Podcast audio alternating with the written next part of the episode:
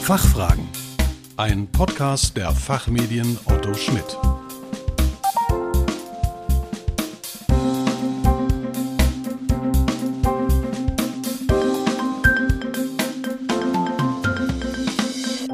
Hallo und herzlich willkommen zum Expertentalk der Fachfragen. Mein Name ist Kerstin Pferdmenges. Unser Thema heute Unternehmensnachfolge.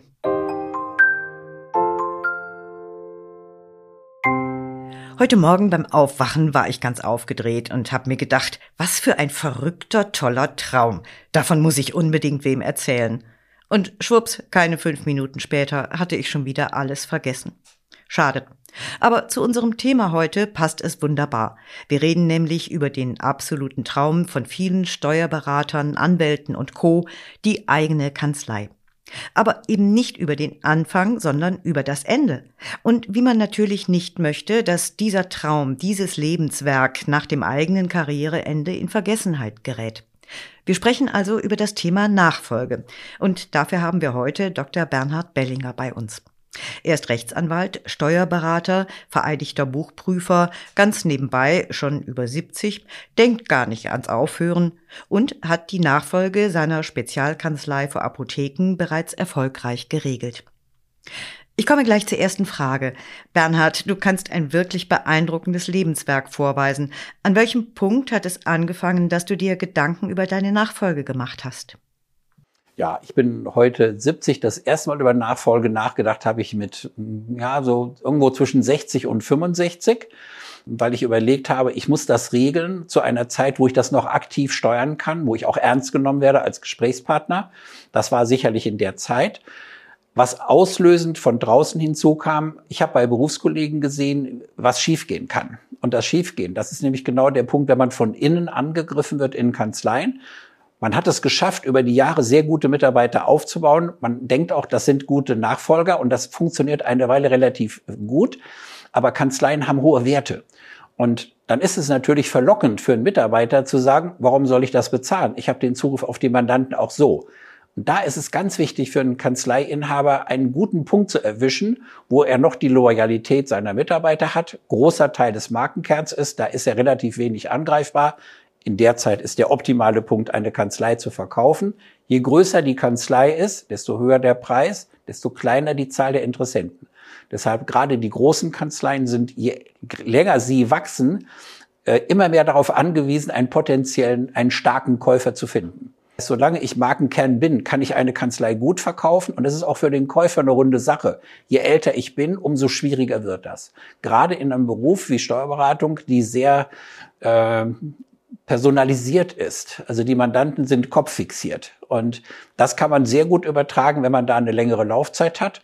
Und da ist es natürlich auch eine feine Sache, wenn man jetzt hier wie bei der ETL einen sehr großen Laden hat, weil der natürlich auch personelle Ressourcen hat, wenn man dann äh, bei der Nachfolge irgendwie diversifizieren will. Das ist auf jeden Fall sehr angenehm. Deswegen war das auch für mich relativ logisch, dass ich auf das Brautwerben von ETL reagiert habe. Du hast das Unternehmen ja gerade schon erwähnt. Wie genau kam ETL hier ins Spiel? Ich bin angerufen worden von ähm, einem aus der ETL-Gruppe, der äh, mehr oder weniger gesagt hat, sie sind ja jetzt in dem Alter, wo man auch mal gerne verkauft. So. Und das war also mehr ein, ein Altersargument. Dann habe ich gesagt, ja, das äh, ist was, aber vielleicht jetzt noch nicht. Und dann sind wir so ins Gespräch gekommen.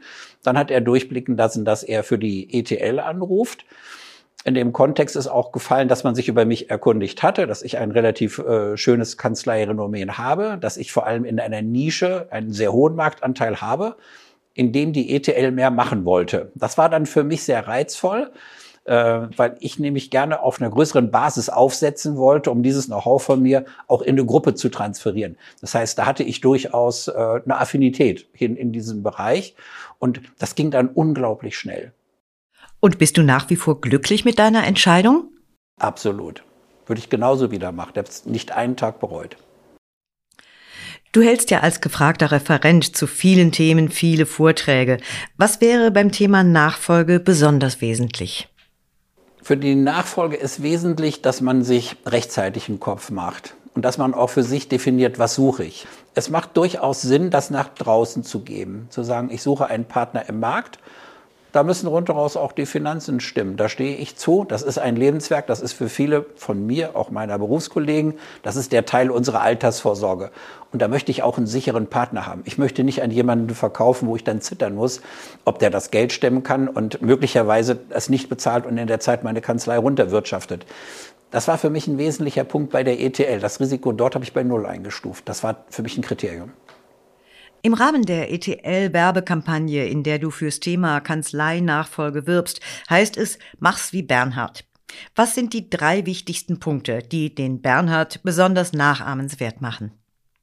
Rechtzeitig drum kümmern, sich mit starken Partnern unterhalten und Regelungen finden, die einen weichen Übergang abbilden können, dass man nicht schlagartig aus dem Beruf herausgeht, weil das für beide Seiten nicht gut ist. Und das habe ich perfekt mit der ETL lösen können. Vielen Dank, Bernhard, dass du uns von deinen Erfahrungen und Gedanken rund um die Unternehmensnachfolge erzählt hast. Liebe Hörerinnen und Hörer, wenn Sie mehr zum Thema wissen möchten, besuchen Sie doch einmal die Homepage von ETL. Den Link dazu finden Sie wie immer in den Show Notes. Wir hoffen, dass Sie gerne zugehört haben. Vielen Dank für Ihr Interesse. Tschö und bis zum nächsten Mal.